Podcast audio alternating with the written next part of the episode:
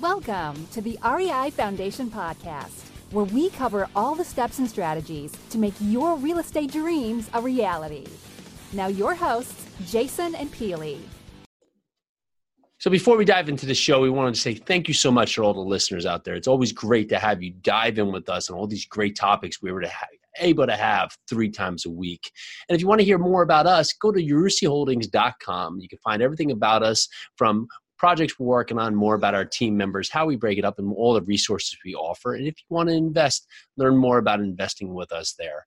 Also, make sure to check out our multifamily meetup if you're local here in New Jersey. We run the New Jersey Multifamily Investment Meetup, and it happens to be every second Tuesday of the month uh, here in North Central Jersey. So if you're in Pennsylvania, New Jersey, New York, make sure to check it out. And lastly, if you want to learn more about investing in apartment buildings, go to multifamily foundation dot com. All right, check out the show. So do you fix and flip houses or invest in real estate, or just want to get started doing so? Well, Alpha Funding has you covered with fast, flexible, and reliable service, and rates starting as low as eight point nine nine percent. Fast closings, no tax documentation or bank statements required, no prepayment penalties, seasoning, or minimum draw requirements. Alpha Funding, the softer side of hard money. To get yourself pre-approved today, go to alpha funding dot com or call seven three two, six five seven, two zero one four. Well, hello again, and welcome to another edition of the Real Estate Investing Foundation Podcast. Happy to have you. Thanks so much for listening. And for everyone here, if you like what you hear, please go to iTunes and give us a five-star rating and review. Of course, you can also find us on YouTube. Well, we're super excited. We've got a great guest and a great topic for us today. We have Erin Spradlin. Erin, how you doing? Good. How are you doing? I'm doing great. So a little bit about Erin. Uh, her business is the James Carlson Real Estate. Uh, she's co-owner and associate broker, and uh, her focus is legal Airbnb investing and female investors. So we have a lot that we can cover today. Um, her legal Airbnb for fifty percent of her clientele are investors who want to do long or short-term rental investments, but also uh, mostly prefer to do short-term rental investments. Uh, she speaks about different cities, helps them be informed about the decisions in the particular cities, the pros and cons for moving forward, and identifying properties that work well with her investors and clients and other experts in their field.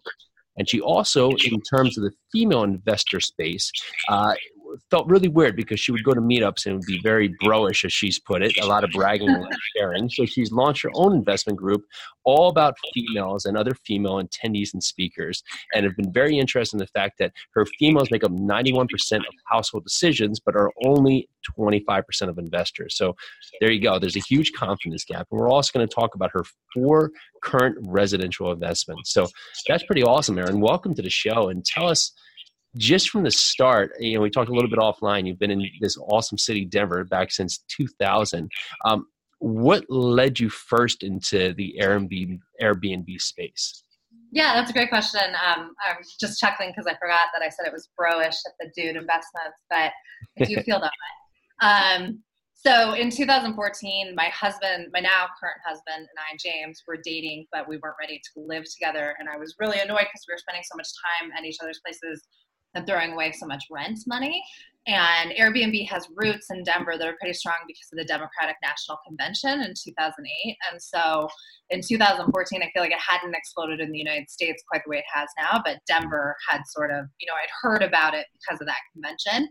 So instead of sharing a condo or, you know, making that jump yet, I just decided to put my place up on Airbnb. And I was like, if I get four hundred dollars for the month, I'll be ecstatic. Well, it was just gangbusters. Within half an hour, I had a one hundred dollars booking. It basically never stopped. And so then James and I were renting out both of our places. We were renting other places and renting them out. Um, this was definitely before the city and everybody was on the up and up. Um, and then after a little bit, James decided to get his license because we started to do investments. And when we were uh, writing people to see if we could buy their condo or their studio space, a lot of people were saying, well, I'm looking for a real estate agent as well. And so we thought, you know, if, if we're going into this and it seems like a good deal to us, it seems inevitable that it might also trigger something for someone else. So that's sort of how we entered real estate, was talking about Airbnb, what looks like a good investment, what the laws are. Because here in Denver, the laws changed January first of two thousand seventeen. So I'm sure, as you know, as an investor, you always want to have a legal investment. That's a good idea. Um, and so from there, we we started to do classes, started to do reports on local laws, and then have expanded our real estate business into buyers, sellers, people not just doing investments, but then I would say fifty percent of our business is also investors. So when you first got into the legal side of it, was it due to a fact that you came upon an issue with maybe your own investments or some of your others that you need to dive in more, or what led to this? Um, I think, you know, what had happened in Denver, so like I said, we got in in two thousand fourteen, and I think H O As and the cities weren't as hip to it. It actually turns out that Airbnb is pretty much illegal everywhere because most cities have a thirty-day or less law, or if it's just not written into the city code, it's illegal. But most cities weren't tracking it, or they didn't have the manpower. They really didn't care until Airbnb showed up. So like in two thousand fourteen, it was illegal for us. It was illegal for everyone, but but people didn't really know that. I don't think they were trying to do something illegal. They just didn't understand what the laws were. And then January first of two thousand seventeen, here in Denver, the law changed to your primary residence. So the only where only place that you could legally do it is where you take mail. Um, so we thought, you know, investors obviously want to know what the long-term game is, and you don't want to make an investment in part, you know, that's against the law, in part because it's not a smart investment, in part because it's wrong. So we just started to do research as far as what does a primary residence investment look like that is still a good deal. And so that's kind of how we got into it. And then also looking at the cities around Metro Denver to see which ones had different laws. Like Colorado Springs has vastly different laws where you can be an investor and just go in and buy. You don't have to live there. Um, so Colorado Springs is actually a really good place for investors that don't want to live in the property to go in and do. So that's how we got into it. Gotcha. Now, if we look at this, it almost, it almost how do we downside our risk if, if laws can certainly change and, and Denver, you know, changes laws to the point of just primary residence. If you're in Colorado Springs and Airbnb is a large focus of your investments, how can you hedge your risk if laws could just automatically possibly change within, you know, the next election or, or other? Yeah, I mean, you kind of look at the temperature of the council. So we knew it was going to happen in Boulder, Denver, Aurora, all those surrounding cities because they're liberal. It seems kind of counterintuitive, but the liberal cities are actually more against Airbnb because they are more concerned about housing affordability, whereas Colorado Springs tends to be a little bit more conservative in nature and a little bit like hands off my property. And so you can sort of feel it out temperature-wise with that, but then we also tell our clients when you're doing your investments for short-term, even in a city like Colorado Springs where it's totally legal right now, try and keep your investments localized to downtown or close to hospitals, close to universities, so that even if it does flip, you still have a pool of people that are going to want to be in those areas, either for a long-term investment or a medium-term investment. And that's actually what we ended up doing with all of our Denver properties, is that we flipped them to thirty-plus day investment or thirty-plus day rentals, which is legal under the law, but they're still furnished. And now we rent them out to people like traveling nurses is the one you really hear about, but also corporate rentals. We've had people that are going through divorces, so they don't, you know, maybe they're trying to work it out and they just want to rent a place, or they're trying to figure out what their next step is with kids. We've had people that move to the city and aren't quite sure what neighborhood they want to be in. And so, you know, as long as, as, as long as you have an investment that way, and you think those numbers can still work with a medium-term rental, you're pretty safe. Have you found the medium-term rental has been, I guess, more lucrative than just doing a long-term year rental? Yes. Like, we are really bullish on medium-term renters. We love them because they tend to pay more than a long-term renter because they think they're going to be there for a shorter time. Often they convert. We've had a couple where they've converted from like four months to a year and a half just because they've gotten comfortable in the situation. And then they also just tend to be really low maintenance, maintenance, really responsible people. They've You know, they're they're in their professional careers. They're not looking to come in and party, and you just don't have to do a lot with them. And they they're just they tend to be fantastic tenants. In terms of short term, of course, everybody thinks Airbnb, V R B O. Are there sites that are more aligned to focus on this midterm renter? Yeah, I know. Um, I definitely have seen it on some Facebook pages. I can't think of the names right now because we don't use them. So we actually do use Airbnb to book our medium-term investor, medium-term investors let, because on Airbnb you put a thirty-plus day rental, and then we've also used Craigslist and Facebook. So we, at this point, have not paid to acquire any of those. I think for some of those medium-term and corporate um, sites, you have to pay a little bit more. Very interesting. And for your investors who are looking to go into this model, whether short-term or midterm, and you're helping them source the rules, what are some of the areas that specifically, or or the rules that that you're going to look for to align with, with short-term rentals? And what are some of the particular components of a short-term rental that, that generally make it a successful opportunity? Sure. So if you're, you know, if you're out, if you're in Colorado, you should call us, we can tell you. But if you're outside of Colorado and you're trying to figure out what your local laws are, you should call your city planner, which you can just Google, find that number. And then you want to ask them, are short-term rentals allowed? And then spell it out for them, you know, thirty days or less. And is that in the code somewhere? Because uh, from our experience, we've seen, you know, you can talk to city planners or government, and you might hear different things. So really, you just want to rely on whatever is written in the code. And, you know, sometimes I'll call and say, like, is Airbnb allowed? And they'll be like, what's Airbnb? And so you really have to, like, drill it down. I would say the same thing for any kind of insurance product. Make sure that you're being very specific with them about what you want to do, because you don't want someone to make a promise to you that they think is right, but in reality really isn't. So just uh, base it on that. And then I think as far as what you're looking for in an investment, what we found to be very popular for the primary residence model is something where you have a, a place where you have a downstairs entrance. So usually a basement entrance through the back. Uh, a lot of people will install kitchens down there, and then if they have the zoning, it's true duplex at that point. But if not, if you only have the zoning for a single unit, it's fine. You actually don't need to put a kitchen down there to still have a lot of success with Airbnb. Um, so you just have a basement, you lock off, you know, the rest of the house. They have straight access to the basement. You never see them. They never see you. Um, they pay half your mortgage. Works out pretty well. Alpha Funding Solutions offers creative financing tailored to your individual needs. Whether you're fixing and flipping distressed properties or building ground-up construction, Alpha offers flexible financing to get the job done. With no minimum draw requirements, no prepay penalties, and no seasoning requirements, borrowers can create a construction loan that best suits their individual needs. Everything at Alpha is done in-house, from the sales force to underwriting, construction management, and draw payouts. The team at Alpha works as a unit to best serve their happy family of over one thousand borrowers. Experience the Alpha difference today.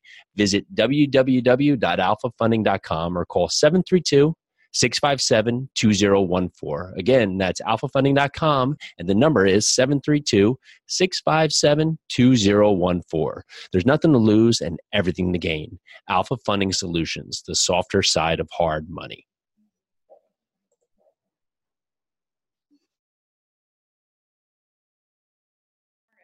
Works out pretty well. That's awesome. What are some red flags for properties that you need to stay away from from short-term rentals perspective? Um, so, you know, one thing that we run into, this is something that kind of came up with us. So there was an up-down duplex.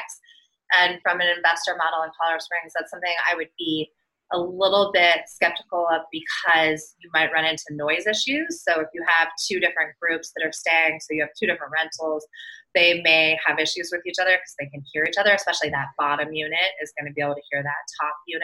So that's something to avoid. The other thing is H O As. So there's a misconception that if it's legal in the city, it's going to pass with H O A, and that's not true at all. So, um, you know, H O As sometimes too, even for us, like when we're doing our medium-term rentals, H O As sometimes don't even stop at that thirty day. Sometimes they put in sixty, ninety, one hundred eighty day um, clauses. So I know, I mean, most investors avoid H O As, but if you get into an H O A, just don't think that it's you're going to automatically get away with it. So looking at your business model now, how is it evolving, or how are you looking to evolve it in the next one or three years? Yeah, so it's been interesting. You know, we've on the Airbnb side, we've definitely talked to people about Colorado Springs and mountain towns, where it's a little bit more investor friendly versus Denver. I think for myself personally and for our business, I think we are doing a little bit more of a push on the female investing side, just because that is such an underserved market. And it's also, I found, I talked to a lot of male investors, they're gung-ho, they're excited, they maybe have not consulted with their wives, which causes a problem. So I just think bringing the education factor up, and to the point about what I had had in my bio about women making, you know, ninety-one percent of all consumer, or eighty-five percent of all consumer decisions, ninety-one percent of the housing decisions, and then dropping to twenty-five percent for investors. It's like, the experience is really not that different. I just think women are maybe not seeing people that look like themselves or having access to those conversations. And so they are self-selecting themselves out of the market.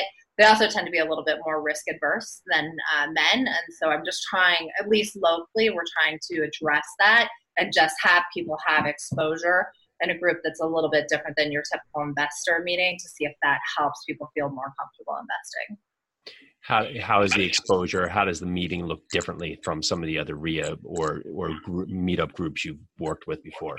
Yeah, for sure. So the investing meetings that I had gone to in the beginning were, you know, heavily male based. I, I did feel like there was a lot of bragging or a lot of just throwing around of words that I'm not sure people fully understood what they meant.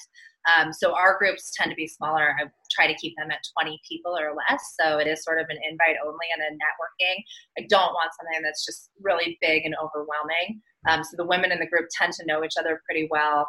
Um, and then we have a speaker come in on a specific topic, whether that's real estate and taxes or ten thirty-one exchanges or um, property managers, whatever. They'll come in, do a presentation, talk about their background, and then it's open for questions.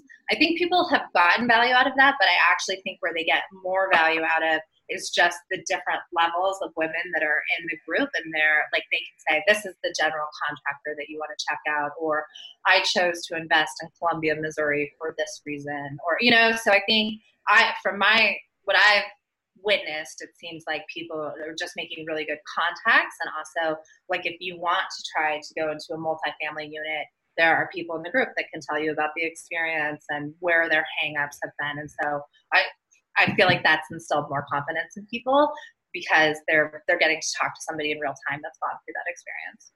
Do you think there's a common hurdle or through line for women investors that that keep them to just that twenty-five percent of, of investing?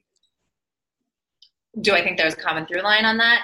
Yeah. Um, yeah, I think that, I, I just think women are more risk adverse. I think that they, you know, it is a huge financial decision. It's probably one of the very, you know, buying a house is probably the biggest financial decision you're going to make, and then investing on top of it. I know for James and I, um, you know, he came to me for our first investment and said, I want to do a H E L O C. And I was like, you're nuts. We are not leveraging our primary residence for your hobby. Like, get out of here with that.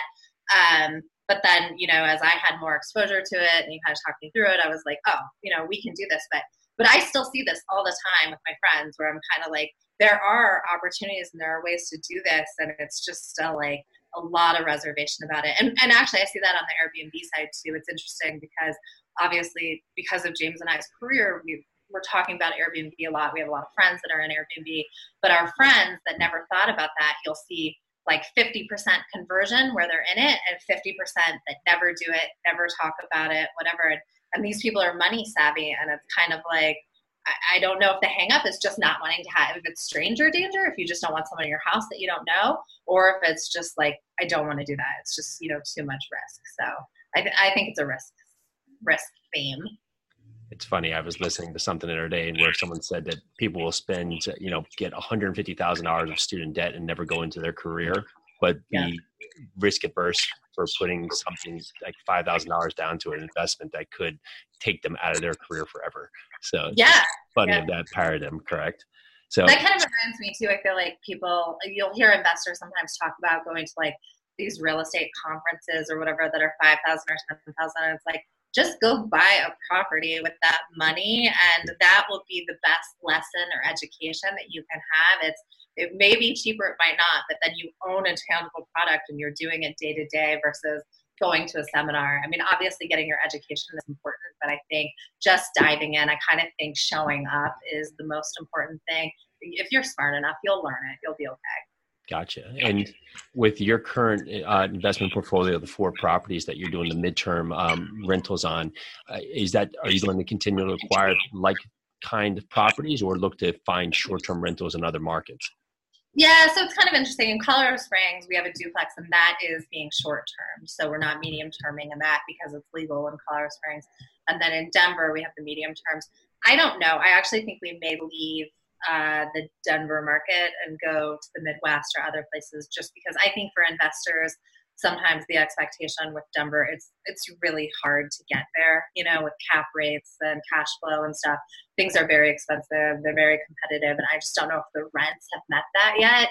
Um, so I think for us, we would probably go somewhere else. I think the Denver market is much better if you are looking for your primary residence and you want to cut down the mortgage.